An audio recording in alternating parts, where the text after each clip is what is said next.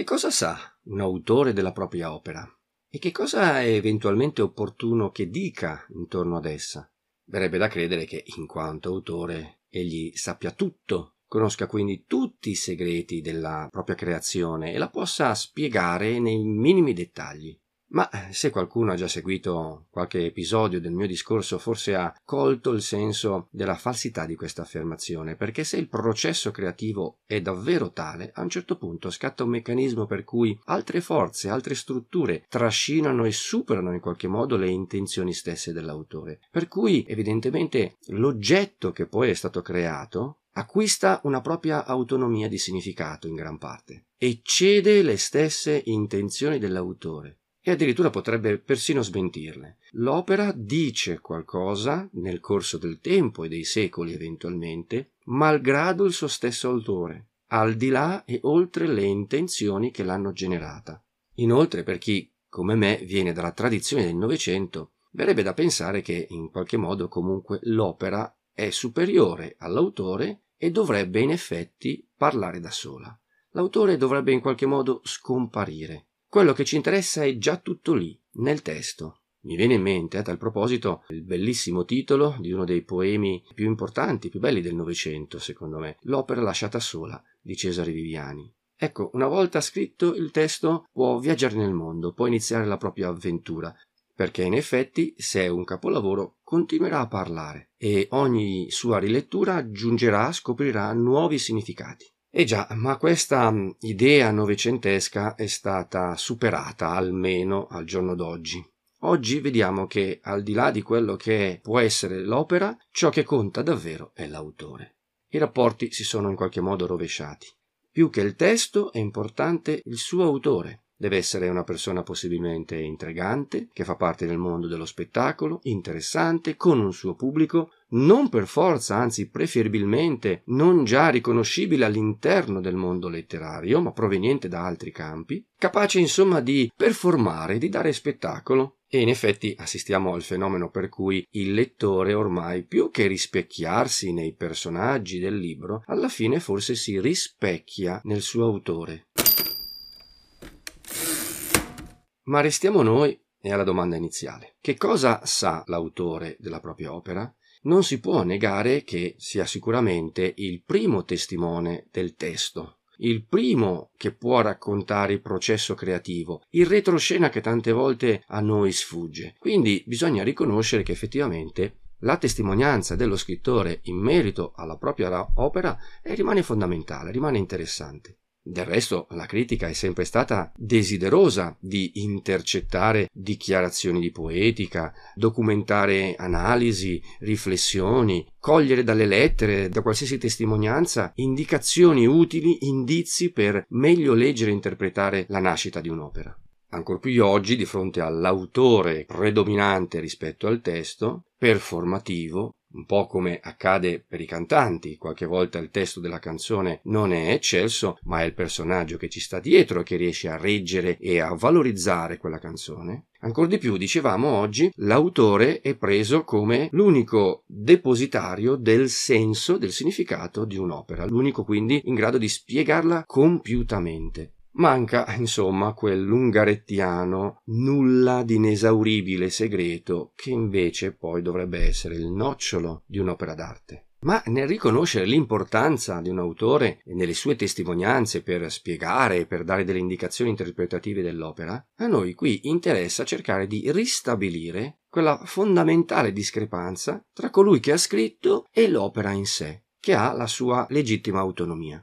Il principio che ci deve ispirare è quello di andare a rintracciare nell'autore le sue indicazioni, le sue testimonianze, tutto ciò che egli vorrà dirci intorno alla propria opera, non con uno spirito, direi, eziologico, cioè per cercare, forse anche morbosamente, di scoprire i dettagli, gli aneddoti, le intenzioni che stanno agli albori di un testo, queste, da questo punto di vista, ci, servono, ci servirebbero poco perché non si fa un processo alle intenzioni se si deve leggere un testo letterario e valutarlo compiutamente. Rintracciare le origini creative di un'opera sulla scorta, sulla guida del suo autore, ci serve per andare alla ricerca di quella che chiamerei l'entelechia dell'opera d'arte, il fine che cerca di racchiudere in se stessa, la sua potenzialità perché poi sarà l'opera stessa, nell'impatto che avrà intorno al contesto, si spera nel tempo, a mettere a verifica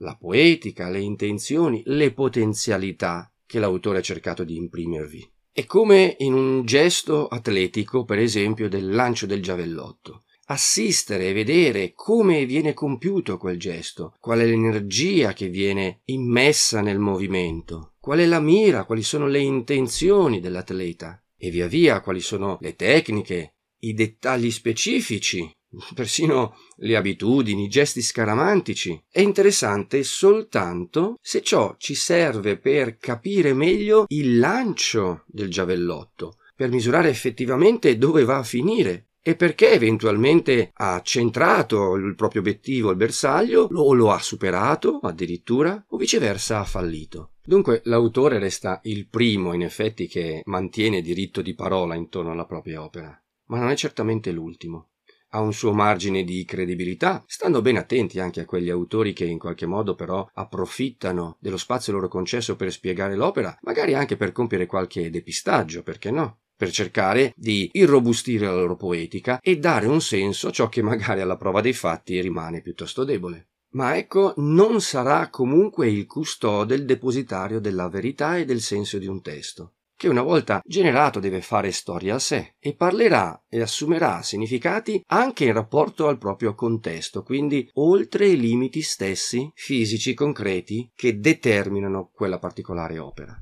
Chiarito questo, ogni autore sarà libero a questo punto di decidere che cosa sarà opportuno per lui dire o non dire intorno ai propri testi anche se è un dato di fatto che oggigiorno anche un narratore affermato e già abbastanza noto avrà necessità perché il suo libro sopravviva ai fatidici due o tre mesi in libreria della prima fase di distribuzione, bene, avrà bisogno di accompagnare il testo e quindi di creare occasioni perché se ne parli, presentazioni pubbliche, eventi, comparse in tv, tutto quello che potrà fare per cercare di sospingere, di promuovere la propria stessa opera. Nulla di male in questo, però evidentemente ciascuno in linea con la propria personalità e le proprie scelte, deciderà quanto mettersi in gioco personalmente individualmente, quanto metterci la faccia e quanto eventualmente eclissarsi dietro la propria opera. Io credo che per un grande autore rimanga forte il desiderio in fondo di scomparire nella propria opera. Ma questa scelta possono permettersela gli autori ormai famosi, quelli che hanno ormai superato una certa soglia di visibilità e magari per lungo tempo sono già stati esposti. Spostandoci dall'ambito della letteratura, mi vengono in mente i casi di Battisti, per esempio, o di Mina, che a un certo punto hanno voluto smettere di calcare il palcoscenico e non per questo hanno smesso di offrirci le loro canzoni. Quanto sarebbe bello potersi permettere qualcosa del genere, ma come abbiamo detto i nostri tempi sono un po' diversi e ciascuno compierà le proprie, le proprie scelte in questo ambito. E confesso che su questo tema specifico sono piuttosto combattuto, perché per indole sarei di quelli che preferirebbe davvero una volta creato un testo lasciarlo andare, non occuparsene più. Eppure anch'io invischiato nel mio tempo mi trovo in tante circostanze a dover, per esempio, per il nuovo libro affrontare delle letture pubbliche, delle occasioni in cui cerco di presentarlo e chiarire il significato della mia opera. E siccome non amo fare le cose a metà, personalmente ho deciso di andare fino in fondo ad una scelta. Le volte che mi sarà, capiterà l'occasione di dover parlare delle mie poesie, non mi vergognerò di utilizzare quella situazione per fornire informazioni di accesso alla mia stessa opera. Del resto, di creare una situazione con un pubblico che è lì inerte ad ascoltare l'autore che legge le proprie poesie in questo caso e quindi si compiace alla fine di ricevere possibilmente un applauso, beh, di compiere questo gesto alla fine non mi interessa veramente più di tanto. Non ho bisogno di questo compiacimento. E allora ho deciso che tratterò davvero le mie poesie come degli oggetti, e io so perfettamente che questi oggetti possono risultare forse a tratti anche piuttosto complicati e oscuri. Spero che nel mio libro la maggior parte dei testi risulti ampiamente fruibile, almeno da un punto di vista estetico. Poi i punti più densi da un punto di vista concettuale, che rendono più oscura l'interpretazione del testo, dovrebbero suonare almeno come profondamente motivati, come scatole chiuse ma che promettono un significato. Perché scrivo in questo modo? Perché sono arrivato a concepire questo stile? Beh, qui il discorso sarà lungo e quindi non mi ci addentro nemmeno per sogno. Qui mi preme sottolineare appunto che in queste occasioni leggerò questi testi e non mi tirerò indietro dal ruolo di autore che è primo testimone a indicare come sono nati determinati versi, che cosa si era pensato e perché si voleva compiere una determinata scelta, quali erano insomma i desideri e le intenzioni dietro un'opera d'arte, fermo restando che appunto poi dopo occorre la verifica della storia, occorre che il testo faccia la sua parte e parli da sé, sarà poi il testo eventualmente a giustificare le mie indicazioni. E mai viceversa. Ho deciso di fare tutto questo proprio perché mi rendo conto che ci sono delle possibili resistenze nella lettura dei miei testi, non in tutti spero, ma in alcuni punti particolarmente dense che sono significativi proprio perché necessitano di una chiave di interpretazione. E so benissimo che il lettore di oggi non ha tempo di andare a cercare informazioni che magari già ci sono, sono disseminate un po' di qui, un po' di là, o di compiere delle proprie inferenze, delle proprie deduzioni attraverso richiami interni, simbolici, lessicali, di, un'opera. E allora, nelle occasioni che mi capiteranno, fornirò, solo in alcuni punti, alcuni esempi per cercare di ristabilire, in termini tecnici dovremmo parlare forse di isotopie, i vari livelli di interpretazione che al lettore al primo impatto potrebbero risultare appiattiti e quindi risultare troppo densi, troppo difficili come di chi per esempio da inesperto cerca di capire una cartina geografica priva delle tinte altimetriche che rendono meglio l'idea della morfologia del territorio. Insomma, nel mio caso, l'autore nel presentare la propria opera decide di scendere dal palco, di mettersi insieme al lettore, di collaborare insieme al lettore, certamente in una posizione inizialmente privilegiata, per poter dare degli indizi interpretativi e poi tranquillamente, senza alcuna difficoltà, defilarsi e lasciare che il pubblico, se mai ci sarà, possa verificare nell'opera in sé la resistenza, la realizzazione effettiva di quegli spunti raccontati dall'autore. Fermo restando che una volta innescato il processo interpretativo, certamente il lettore avrà ulteriori spazi interpretativi. L'opera parlerà e dirà ben di più di quello che appunto il suo autore presumeva potesse in qualche modo raccontare, rivelare e una volta che il processo interpretativo è stato innescato, il lavoro è semplicemente all'inizio, perché ovviamente ci saranno tante parti che rimarranno, anche nel mio caso, del tutto abbandonate. Punti nel mio testo, magari troppo personali, magari inquietanti, perturbanti per me anzitutto, e che rimarranno lì, sotto gli occhi del lettore. Quindi certe stanze nell'esplorazione di un'opera d'arte si aprono solo grazie magari alla testimonianza dell'autore ma sta poi al lettore, se ne avrà voglia, quella di aver appreso l'arte, aver colto qualche ulteriore indizio e decidere, alla ricerca magari di qualche tesoro nascosto, di tentare di aprire nuove porte segrete, questa volta però completamente da solo.